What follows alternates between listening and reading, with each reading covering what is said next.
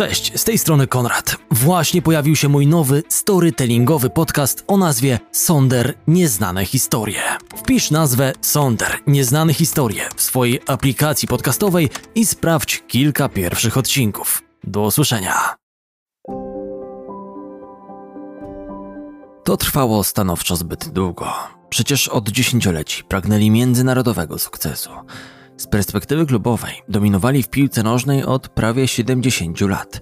Wygrywali najważniejsze europejskie rozgrywki. Ich piłkarze brylowali na największych imprezach, ale reprezentacja od 1964 roku nie potrafiła zgarnąć najważniejszego skalpu.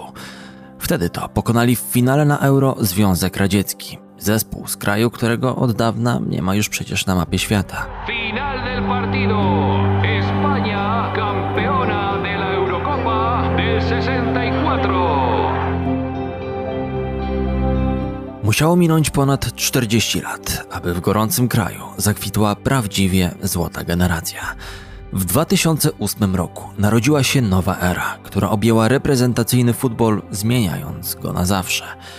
Hiszpanie w końcu stali się gigantem, choć nikt nie dawał wiary, że osobą, która popchnie piłkarski naród naprzód, będzie on, Luis Aragonés.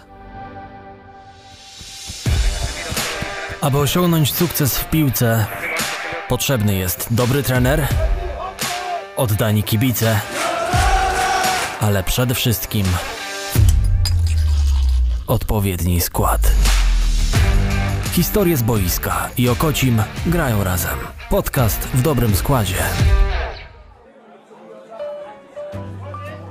Prawdopodobnie najlepsza kadra narodowa, którą miałem okazję oglądać za swojego życia. Ostatnio na Twitterze widziałem takie ciekawe zestawienie. Ktoś zastanawiał się, która ekipa z początku XXI wieku była lepsza. Hiszpania 2008 czy Brazylia 2002? Wam też proponuję taką zabawę. Napiszcie w komentarzu na YouTube pod tym odcinkiem, który zespół wspominacie lepiej i dlaczego. A teraz wraz z marką Okocim przypomnijmy sobie złotą generację Hiszpanii.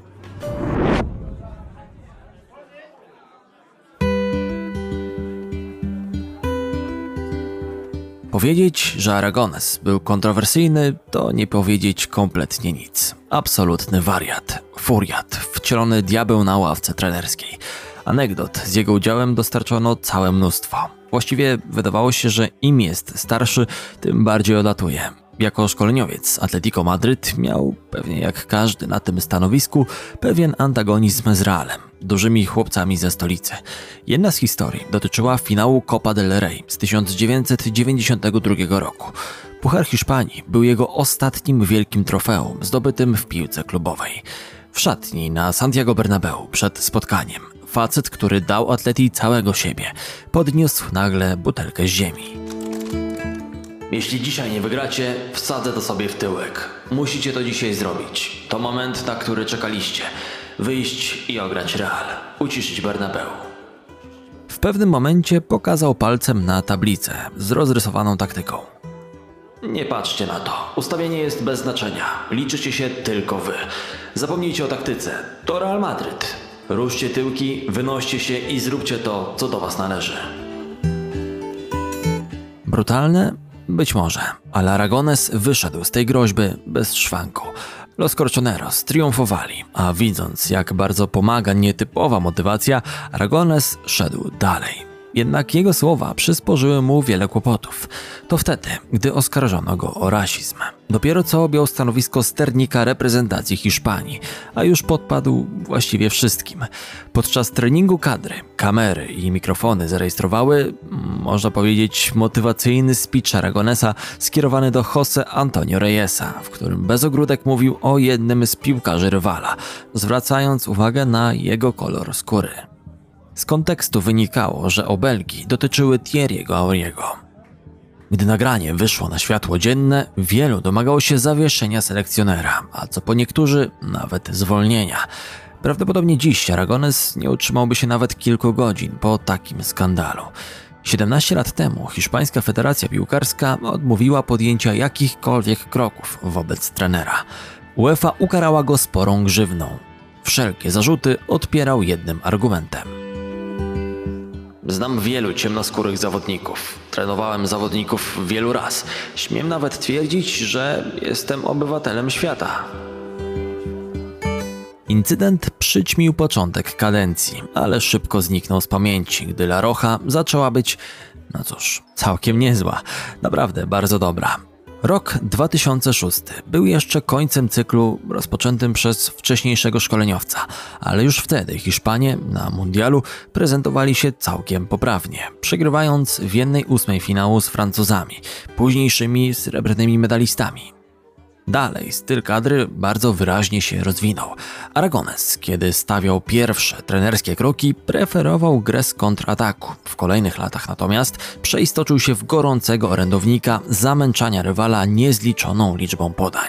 W ten sposób Hiszpanie mieli zdominować świat jak nikt wcześniej. Ale to nawet nie chodziło o filozofię, chodziło o sposób bycia. O to, jak potrafił dotrzeć do każdego zawodnika. Z jednej strony piłkarze się go bali, z drugiej bardzo szanowali, a już na pewno uwielbiali. Przejmując kadrę był już grubo po 60. Mógłby być dziadkiem dla niektórych ze swoich podopiecznych. Właściwie dla większości, bo bardzo lubił pracować z młodymi talentami. Ale zdołał wytworzyć serdeczną więź ze wszystkimi. To bardzo ważne, bo w poprzednich latach i za poprzednich selekcjonerów zdarzało się, że kadrowicze przyjeżdżali na zgrupowanie jakby za karę. Z Aragonésem było inaczej. Tak mówił Xavi Hernández. Wiedziałeś, że po pierwsze będziesz dobrze trenował, a po drugie, że kończąc kadrę wyjedziesz stamtąd z żalem, odliczając tygodnie, które trzeba było odczekać do następnego spotkania. Nigdy nie przestawał zaskakiwać. Na treningach ciągle się w nim gotowało, jakby zaraz miał eksplodować. A przecież do meczu ciągle daleko. Motywował jak mało kto. Dokręcał śrubę, ale w taki sposób, żeby nikogo do siebie nie zrazić. Gdy komuś coś nie wychodziło na treningu, nie rozczulał się nad nim, a raczej rzucał uszczypliwością. W taki sposób dostało się kiedyś Santi Cazorli. Co to ma być, kolego? Nie jesteś tu żadnym Brazylijczykiem. Kopnij w końcu jak człowiek wewnętrzną częścią stopy. Za kogo ty się uważasz? Prawdziwe show robił przy okazji odpraw meczowych. Zawsze mocno pobudzony, gestykulował, przez co zazwyczaj musiała ucierpieć tablica i wszystkie niezbędne pomocy naukowe. Te wprost latały w powietrzu. Nie przywiązywał się za bardzo do nazwisk. To brzmi, jakby nie miał ulubieńców, faworytów, ale nie o to chodzi. Po prostu nie pamiętał, jak jego podopieczni się nazywają. I tak oto Fabregas został kiedyś nazwany Fabrikasem, nawet tak pisał jego nazwisko na tablicy, Xabiego Alonso Alfonsem, a Rubena Barachem różnie, Barachasem, Pipą czy Pipo. Pomocnik kiedyś zaprotestował i tu popełnił spory błąd. Słuchaj, Snek, będę cię nazywał jak chcę. Koniec końców Baracha pograł w drużynie Aragonésa tylko rok, a mógł po prostu się nie wychylać. Jednak mędrzec wziął sobie za cel większy kaliber. Kogoś, bez którego nikt w Hiszpanii nie wyobrażał sobie reprezentacji. Legendę królewskich. Złote madryckie dziecko. Raúl sam sobie zrobił krzywdę, gdy skomentował porażkę zespołu na niemieckim mundialu. My po prostu nie potrafimy rywalizować. Kapitan La Rochy myślał, że w ten sposób uda mu się doprowadzić do zwolnienia Aragonésa, który według niego z racji swojej historii miał problem z reprezentantami z Realu Madryt. A tak naprawdę sam sobie wykopał dół. Federacja obroniła selekcjonera, dając mu wolną rękę do wszelkich zmian w drużynie. Aragonés z kolei może czasem nie pamiętał nazwisk piłkarzy, ale za to świetnie kojarzył, kto mu bruździł i skarżył się w mediach. W ten sposób jednym cięciem zakończył karierę reprezentacyjną Raúla. Ku rozpaczy kibiców, ku niezadowoleniu ekspertów. Nie miał litości. Na ile mundiali pojechał Raúl? Na 3. Ile razy braliśmy udział w Mistrzostwach Europy? 2 razy. Powiedz mi, który z tych turniejów wygraliśmy? Za napastnikiem ujęła się połowa Hiszpanii, lecz trener pozostawał nieugięty. Każdą konferencję prasową rozpoczynało pytanie o Raúla, na które Luis miał gotową odpowiedź. Czasem potrafił być dyplomatyczny. Szanuję go, ponieważ jest jednym z najlepszych piłkarzy w historii hiszpańskiego futbolu. Jednak jego czas powoli przemija. Jeśli myśli, że powołam go przez presję mediów, to jest w dużym błędzie. A czasem puszczał się poręczy i jechał po bandzie. Raúl? Na jego widok spodnie mi z tyłka spadają. Po mistrzostwach świata zostawił na lodzie nie tylko tę gwiazdę Realu. Nie zamierzał powoływać także Gutiego, który akurat był w swojej życiowej formie. Oba filary Los Blancos nie znalazły się w kadrze na Mistrzostwa Europy w 2008 roku. Z Madrytu wziął tylko Ikera Casillasa i Sergio Ramosa. Więcej było reprezentantów, co oczywiste, z Barcelony, ale nawet z Villarrealu czy Walencji. Dwóch kadrowiczów miała nawet Majorka. Postanowił zawierzyć w moc tiki-taki, postawić na duet środkowych pomocników, których obdarzył wielkim zaufaniem, Xaviego i Iniestę. Chciał chronić podejrzaną obronę, nad którą regularnie jednak pracował, utrzymać posiadanie piłki i zdominować mecze, ale w przeciwieństwie do fanatyków tego stylu dostrzegł potrzebę skuteczności i estetyki. Przyznał, że podczas Euro 2008 Hiszpanie grali z Włochami z kontry, a spośród pierwszych 6 turniejowych bramek dla przyszłych mistrzów 5 pochodziło bezpośrednio z kontrataku, natomiast jedna ze stałego fragmentu gry. Jakby nie patrzeć, to raczej antyteza tiki-taki. Tak naprawdę gol Xaviego przeciwko Rosji dopiero w półfinale był pierwszym prawdziwym momentem stylu wypracowanego przez zespół. Nawet trafienie Fernando Torresa w finale było możliwe bardziej dzięki szybkości, fizyczności i klasie zawodnika niż dzięki ustawieniu zespołu. Nikt jednak nie jest w stanie zaprzeczyć, że Hiszpanie grali ładnie przez cały czempionat. Okazało się, że można wygrać turniej i zostać mistrzami Europy, nie kopiąc się po czołach, jak 4 lata wcześniej Grecy na portugalskim Euro.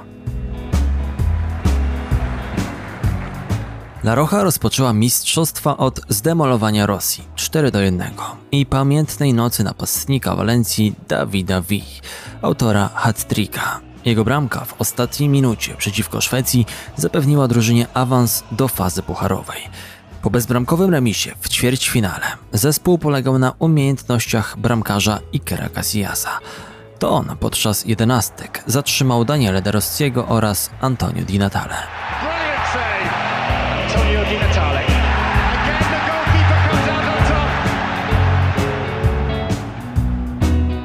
Rzuty karne to zawsze loteria i nadszedł najwyższy czas, abyśmy choć raz je wygrali. Wiele wycierpieliśmy, ale ponowna porażka w tej fazie byłaby straszna. Teraz nikt nas nie powstrzyma. Drzwi do optymizmu były szeroko otwarte, a pewność siebie wśród zawodników orbitowała na zupełnie innym poziomie niż dotychczas, kiedy Hiszpanie spektakularnie rozbili Rosjan w półfinale. A ostateczne starcie w Wiedniu? Waleczna i pracowita natura Niemiec nie mogła się równać ze sprytem, wyobraźnią i techniką chłopców Aragonesa. Bramka Fernando Torresa wystarczyła, by po 44 latach nieudanych prób wznieść drużynę do europejskiej chwały.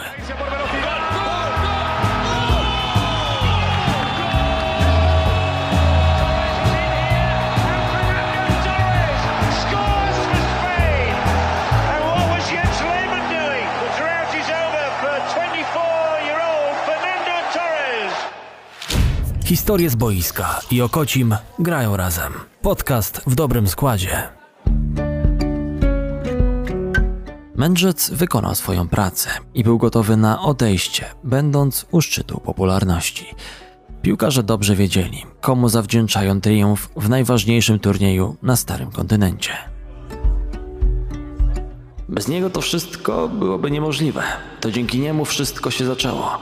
To on połączył nas, tych najmniejszych, Iniestę, Cazorle, Cesca, Silvę, Ville. Z Luisem dokonaliśmy rewolucji. Słowa Xaviego brzmią zupełnie inaczej w świetle faktu, że niewiele brakowało, a w ogóle nie pojechałby na mistrzostwa. To znamienne. Aragones zawsze stawiał na tych najlepszych, na piłkarzy ze zwyżkującą formą.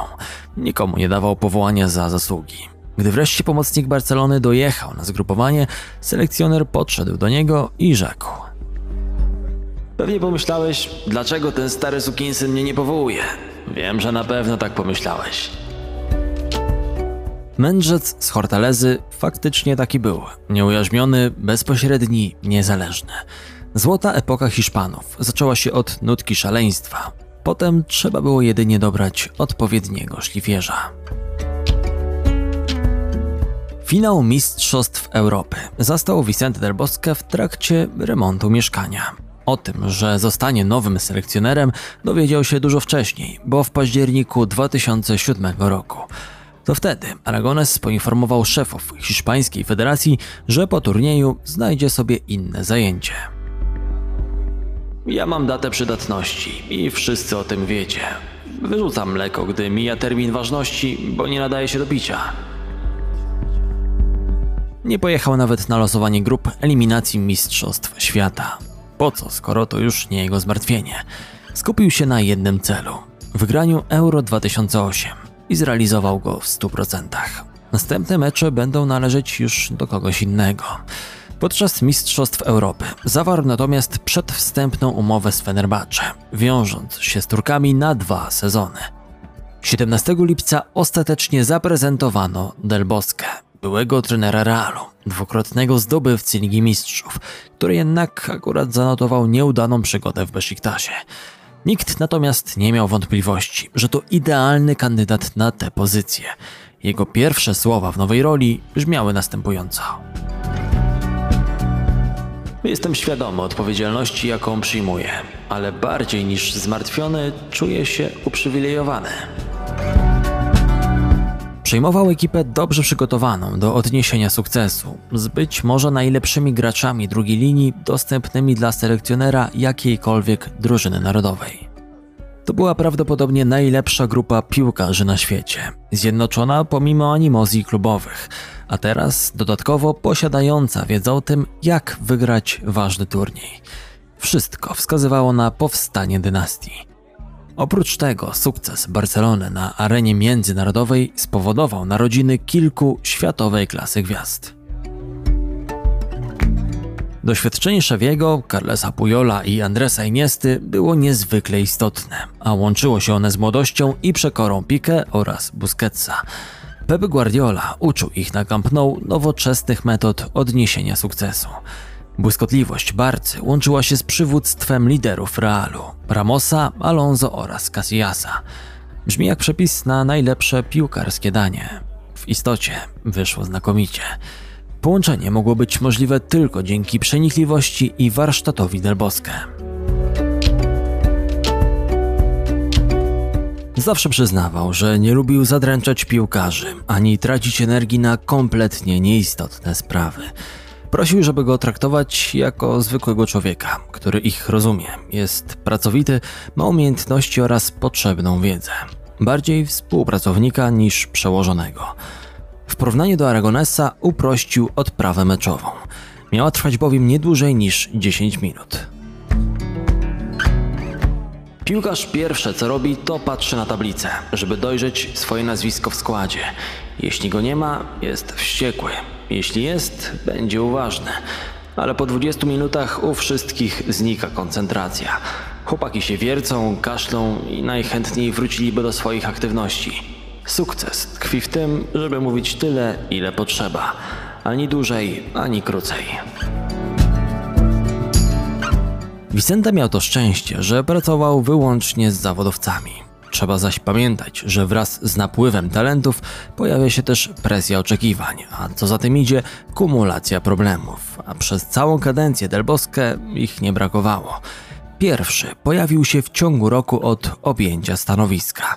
Hiszpania imponowała wprawdzie w kwalifikacjach do południowoafrykańskiego mundialu, ale w debiutanckim turnieju Nowej Miotły, Pucharze Konfederacji, pojawiły się wątpliwości, czy to on ostatecznie zakończy wieloletnie cierpienia i sprowadzi nieuchwytny dotąd Puchar Świata na Iberię. Półfinałowa porażka ze Stanami Zjednoczonymi, pierwsza po 35 meczach, w zawodach, które określa się mianem ostatniego sprawdzianu przed Mistrzostwami Świata, postawiła wiele pytań. Czy był właściwym człowiekiem do motywowania historycznie kruchej drużyny, gdy sprawy stawały się trudne? To pytanie padło również po porażce ze Szwajcarią w meczu otwarcia Mundialu. Presja wzrosła, ale Del Bosque poradził sobie z tym w jedyny znany mu sposób. Zanim jednak Hiszpanie polecieli do RPA, rozegrali perfekcyjne eliminacje. W wielkim stylu awansowała, zdobywając 30 punktów na 30 możliwych. Trener nie szczędził pochwał swoim reprezentantom, chociaż przyznawał, że w niektórych momentach uśmiechało się do nich szczęście. Graliśmy dość dobrze, ale w tym czasie pojawiły się wątpliwości co do tego, czy reprezentacja prezentuje lepszy czy gorszy futbol niż wcześniej. Rozpoczynając najważniejsze piłkarskie zawody w czteroleciu, jednym z kryzysów, przed jakim musiał stanąć Del Bosque, był depresyjny stan jego pomocnika, Andresa Iniesty. Gracz Barcelony nadal opłakiwał swojego bliskiego przyjaciela, kapitana Espanyolu, Daniego Jarque, który zmarł poprzedniego lata na atak serca w wieku 26 lat.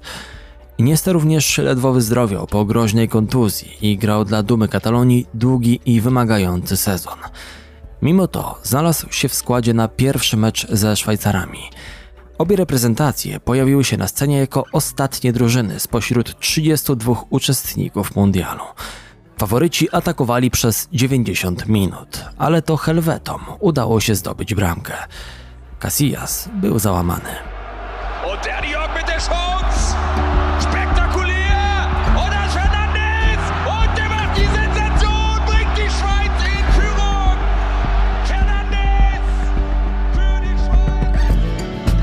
Ten mecz można streścić w tej jednej akcji.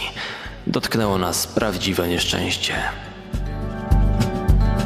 Historia przekonywała, że żadna ekipa nie została mistrzem świata po przegraniu pierwszego meczu. Del Bosque nie panikował. Rozmawiał z każdym graczem indywidualnie, wzmacniając w nich wiarę. W tej chwili rozpaczy ważne było, abyśmy trzymali się razem, abyśmy znaleźli siłę w jedności przeciwko siłom słabości, żebyśmy trzymali się scenariusza. To nie moment na zmianę taktyki i stylu. W hiszpańskiej prasie pojawiały się pierwsze wątpliwości i krytyka. Największe gromy spadły na Sergio Busquetsa, który miał zbyt mało dawać ofensywnym liniom, a w defensywie nie był do końca skupiony. Dziennikarze woleli na jego miejscu widzieć Cesca Fabregasa. Del Bosque odrzucał te oskarżenia. Cios przyszedł też raczej z nieoczekiwanej strony. Były sternik kadry, Luis Aragonés, podczas meczu pełnił funkcję komentatora jednej z katarskich telewizji. Drużyna wyszła na boisko przekonana, że wygra z łatwością. W ten sposób sama sobie skomplikowała sytuację. W takich meczach trzeba wychodzić na 110% przygotowanym na walkę. Brakowało nam szybkości bez piłki, szybszego szukania wolnych miejsc. Ja od początku ustawiłbym tylko jednego piłkarza w środku pola.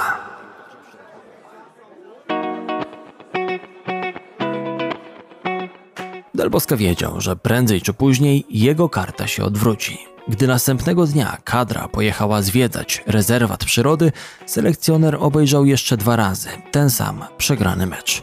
Wnioski i konkluzje raczej przerażające. Niczego bym nie zmienił. Gdybyśmy mogli cofnąć czas, zrobilibyśmy wszystko tak samo. To sprawiało, że czuliśmy, iż jesteśmy na dobrej drodze. Drugie spotkanie z Hondurasem wypadło jeszcze gorzej niż ze Szwajcarami, choć przyniosło upragnione i jakże ważne 3 punkty. Zawodnicy grali z nożem na gardle, mieli bardzo dużo sytuacji. David Villa, który dopiero co podpisał kontrakt z Barceloną, powinien zejść z boiska z hat-trickiem, ale ostatecznie to on zapewnił zwycięstwo dzięki dubletowi.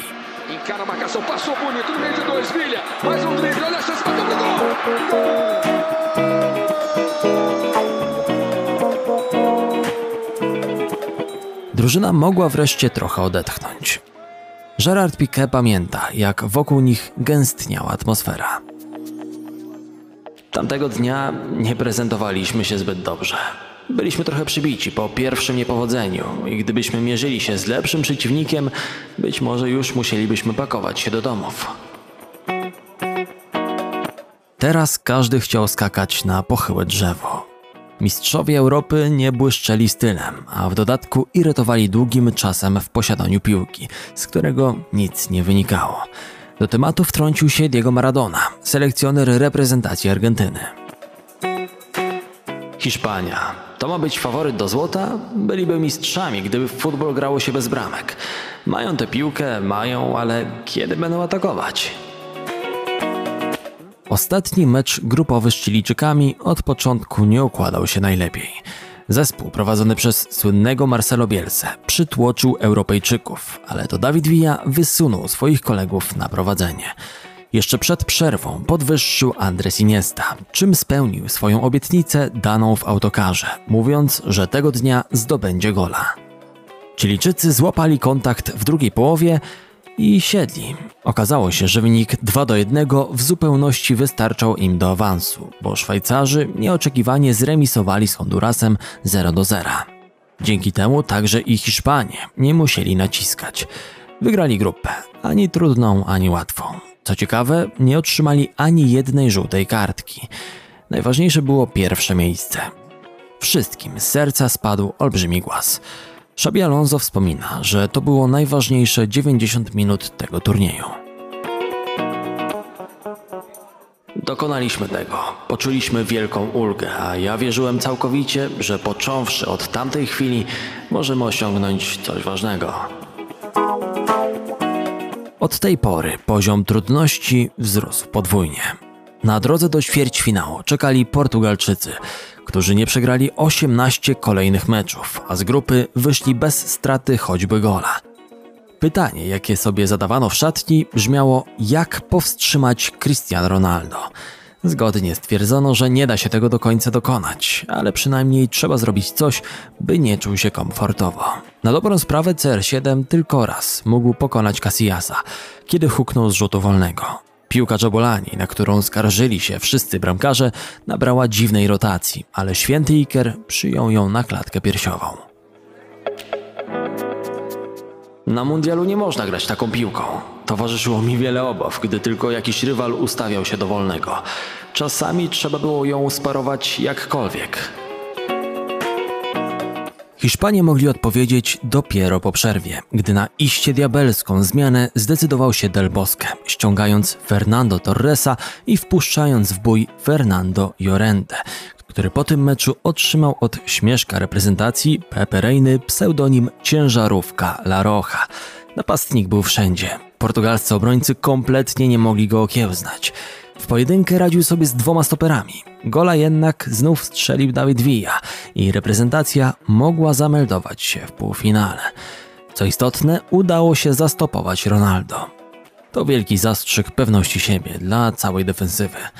Jak się później okazało, do samego końca nikt nie potrafił jej sforsować. Starcie z Paragwajem w 1/4 finału miało być pożegnaniem ze złymi duchami. W tej samej rundzie 8 lat wcześniej Hiszpanie zostali odprawieni z kwitkiem przez Koreę Południową, choć bliżej prawdy byłby pogląd, że z turnieju wyrzucił ich wówczas egipski sędzia, skandalicznie prowadzący zawody. Tym razem musiało być inaczej i nikt nie chciał uzależniać awansu do pierwszej czwórki od pracy arbitra. Historie z boiska i Okocim grają razem. Podcast w dobrym składzie. Mecz okazał się trudniejszy niż wcześniejsza batalia z Portugalią. Piłkarze z Ameryki Południowej nie dopuszczali rywali do sytuacji strzeleckich. Tymczasem sami otrzymali dar z niebios. Rzut karny. Winowajcą był Piqué, który powalił napastnika Paragwaju w swojej 16. Widziałem, że piłka do niego trafi. Nie pozostało mi nic innego, jak go chwycić, a on to wykorzystał. Cardozo, sam poszkodowany, wykonał strzał z 11 metrów, lecz znów objawiła się boska natura Casillasa, który wyczekał i rzucił się w swoją lewą stronę. Piłka została mu na rękach.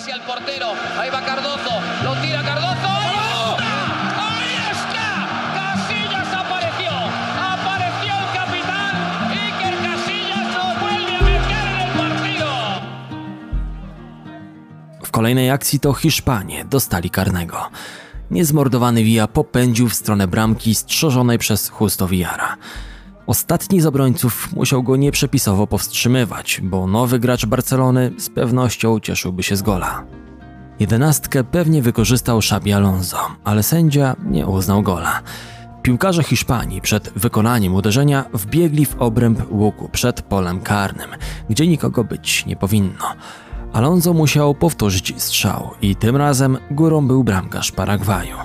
Pomocnik nie wykorzystał więc czwartego karnego z rzędu w reprezentacji. Pech w końcu jednak musiał się odwrócić. Podopieczni Del Bosque przeprowadzili fantastyczną akcję.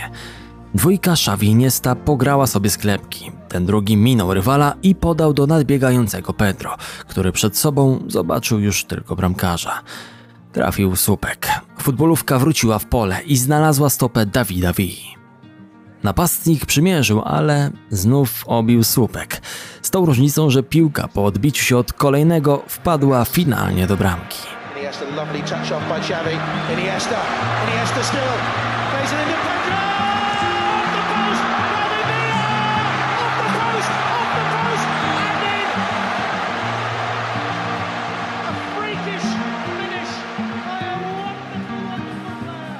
Hiszpanie wreszcie pokonali swój ostatni kompleks.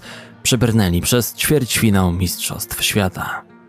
W bitwie o finał znów przyszło im zmierzyć się z Niemcami. Właśnie mijały 2 lata od momentu, kiedy kadra Aragonesa triumfowała na boiskach Austrii i Szwajcarii, a Hiszpanie teraz, w Afryce, cieszyli się, że staną w szranki właśnie z nimi, a nie z Argentyną. Del Bosque wystawił podobny skład co z Paragwajem, z jednym zastrzeżeniem. Zamiast Fernando Torresa wyjdzie Pedro. Zawodnicy byli zachwyceni, zwłaszcza Xavi. Pedro to człowiek, który nie traci piłek, pracuje dla drużyny, cofa się. Dla mnie jest dziś jednym z najlepszych piłkarzy w Hiszpanii. Ja jestem w nim zakochany. I faktycznie spisywał się doskonale, ale na Niemców brakowało innych argumentów. Manuel Neuer nie tracił rezonu, kiedy co rusz stawał twarzą w twarz z napastnikami w czerwonych koszulkach. Trzeba było czegoś więcej. Mistrzowie Europy nadużywali krótkiego rozegrania z rzutu rożnego. Postanowili więc raz wrzucić piłkę w pole karne. Tak zrobił w drugiej połowie Xavi. Piłka perfekcyjnie wylądowała na głowie Carlesa Puyola.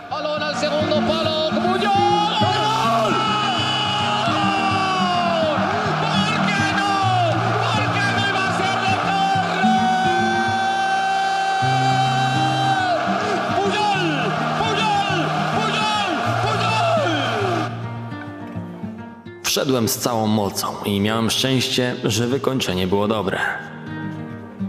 Mogli wygrać znacznie wyżej, ale 1-0 całkowicie im wystarczało. Po raz pierwszy w historii dostali się do wielkiego finału Mistrzostw Świata.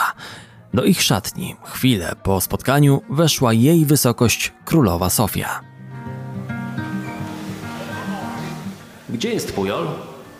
Przed jej obliczem stanął autor jedynej bramki. Wyszedł z gabinetu fizjoterapeutów, jak go Pan Bóg stworzył. Zawstydzony Pujol przywitał się z królową, po czym, jakby nigdy nic, wrócił na łóżko, gdzie zajmowali się nim lekarze.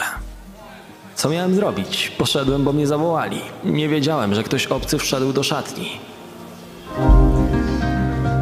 W strefie mieszanej nastąpiło jeszcze jedno spotkanie. Do Xaviego podszedł Joachim Löw z prośbą, by zamienić kilka słów.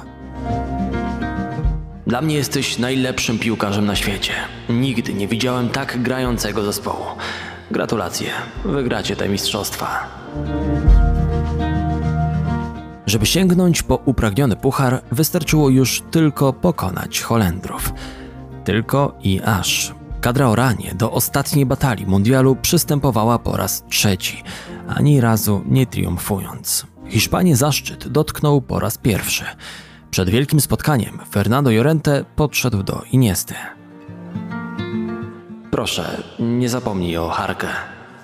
Ale Andres już od dłuższego czasu o tym myślał. Od śmierci jego przyjaciela minął rok, a on nadal nie potrafił odpowiednio zadedykować czegoś publicznie przyjacielowi. Nie było sposobności. Ciągle dokuczały mu kontuzje.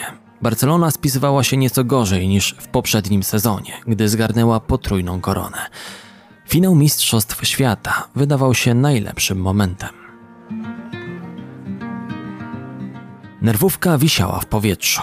Holandia od początku pokazała, że nie będzie grała czysto. Van Persie kopnął z tyłu Busquetsa, a następnie De Jong w stylu karate zostawił odcisk buta na klatce piersiowej Alonso.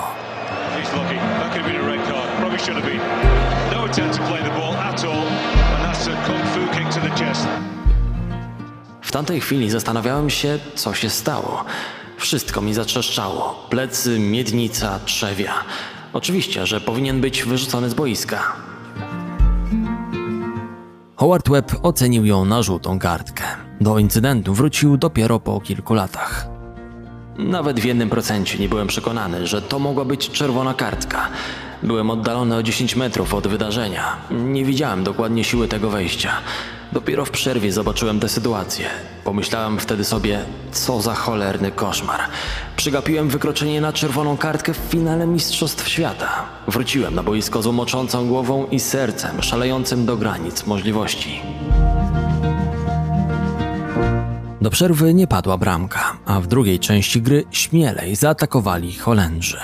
Mechaniczna pomarańcza miała swoją piłkę meczową, gdy Wesley Sneijder posłał idealne, prostopadłe podanie do Ariana Robbena, który stanął sam na sam z Casillasem. Całej Hiszpanii zamarło serce. Skrzydłowy myślał o tym, aby minąć bramkarza, ale w ostatniej chwili zdecydował się na strzał. Trafił w nogę Ikera. Najlepsza interwencja golkipera Realu Madryt w karierze. Uratował ten finał.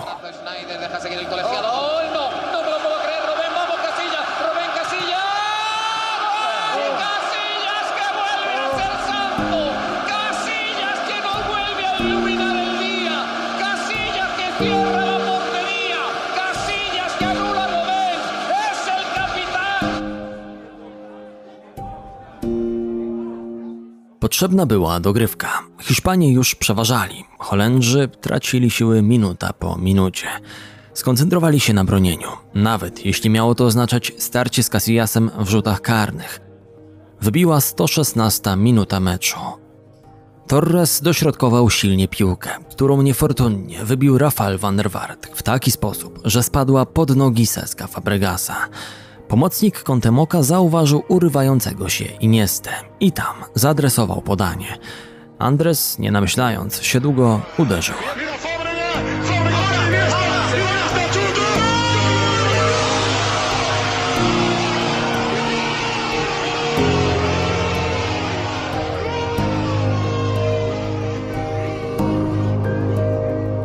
Od chwili, gdy opanowałem piłkę, wiedziałem, że wyląduję w siatce. Byłem o tym przekonany. Tak musiało się wydarzyć. Oszalał. Ruszył ku przeciwległej trybunie. Ściągnął koszulkę i odsłonił napis na podkoszulku. Dani Jarque, siempre con nostros. Na zawsze z nami. Obrazek stał się symbolem mundialu. Holandia nie mogła już nic zrobić. Skończyli mecz w dziesiątkę. Byli obolali i bez ducha zwycięstwa. Dla nich to koniec. Kilkanaście minut później Iker Casillas wzniósł w powietrze trofeum ważące ponad 6 kg. Wszystko to nie wydarzyłoby się, gdyby nie Del Bosque. 64-letni trener miał jeszcze jeden powód do dumy. Jego 24-letni syn Alvaro, cierpiący na zespół Downa, stał się nieoficjalnym członkiem mistrzowskiej kadry.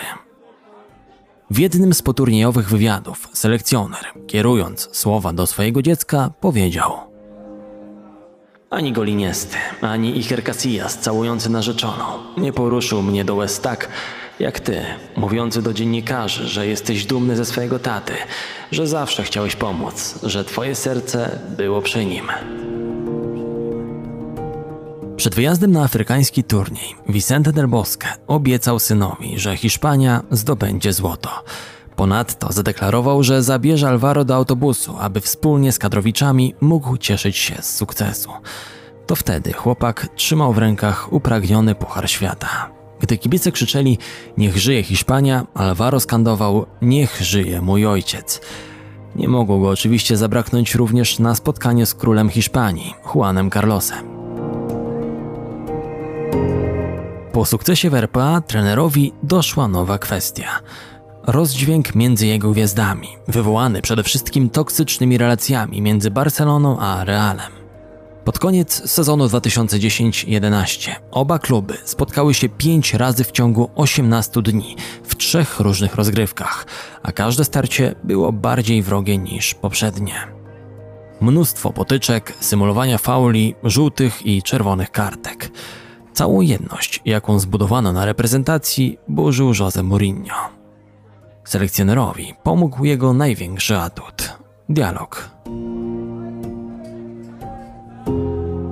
Szef skontaktował się z 2 liderami, którzy grali po obu stronach podziału – Casillasem i Xavim, aby działali jako rozjemcy w swoich drużynach. Pomimo najlepszych starań Del Bosque, gdy nadeszło Euro 2012, skład wyglądał na podzielony.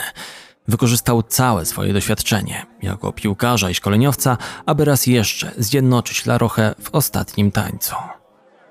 Udało się to, ponieważ Hiszpania nie okazała żadnych oznak napięcia.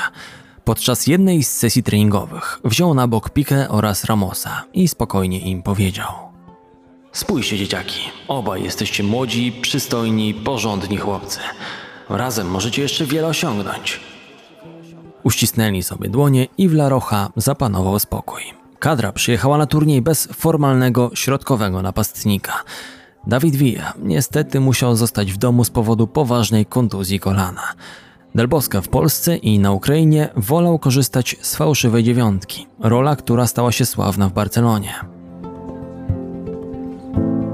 W sporcie powszechne jest przekonanie, że zdobycie tytułu to pikuś w porównaniu do jego utrzymania. Przed 2012 rokiem żaden kraj nie zdobył Mistrzostwa Europy, zachowując następnie status najlepszej drużyny na kontynencie. Łatwiej było dostać się na szczyt niż tam pozostać. I tak po raz kolejny Hiszpania przeszła do historii. W fazie pucharowej wydawało się, że są do ogrania i że wyeliminować mogą ich Włosi. Mistrzowie świata sprzed 6 lat wyglądali na naprawdę zgrany kolektyw. W międzyczasie La Roja spokojnie pożegnała Francuzów w ćwierćfinale, aby zarezerwować kibicom kolejne iberyjskie starcie w półfinale. Portugalia znów okazała się trudnym graczem. Dobrze nacisnęła i zdołała utrzymać środek pola dzięki fantastycznej dyspozycji Meirelesza oraz Moutinho.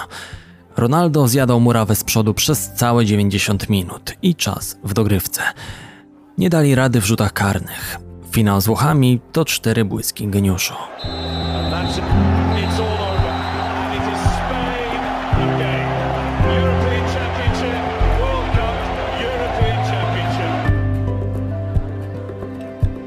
Pełnię zwycięstwa można było doszukiwać się w smutnych, zszokowanych twarzach Włochów, którzy w tym turnieju mieli zapewnioną szczelną obronę, jednocześnie ambitnie parli do przodu.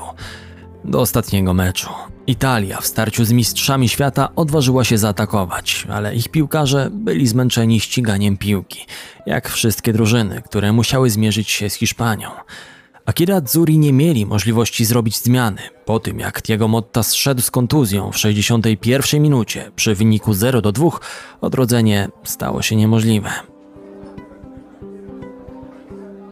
Patrząc wstecz na ten turniej, nie sposób nie podziwiać niewzruszonej siły, jaką była Hiszpania. Zespół pełen zwycięzców w całym składzie, zespół marzeń, jak kto woli. Ich gra 1000 podań mogła wydawać się nudna, nie w dosłownym sensie, ale w rywalizacji, ponieważ po prostu usunęli możliwość konkurowania z nimi. Dopiero gdy prestiżowy rdzeń tej silnej drużyny w dużej mierze przeszedł na zasłużoną emeryturę, możemy docenić fakt, że byliśmy świadkami prawdopodobnie największej drużyny narodowej wszechczasów. Vicente del Bosque nie porzucił projektu. Przeszedł ze swoimi wybrańcami przez ścieżkę zwycięstwa aż do kompletnej zapaści. Jego czas nadszedł po 2 klęskach. Najpierw na Mundialu, gdzie kadra nie przebrnęła fazy grupowej. Później na Euro we Francji, gdzie została upokorzona przez Włochów. Zakończenie było kwaśne, ale nie powinno przyćmić spektakularnych dokonań. Piękna, złota era La Furia Roja i tak kiedyś musiała przejść do historii.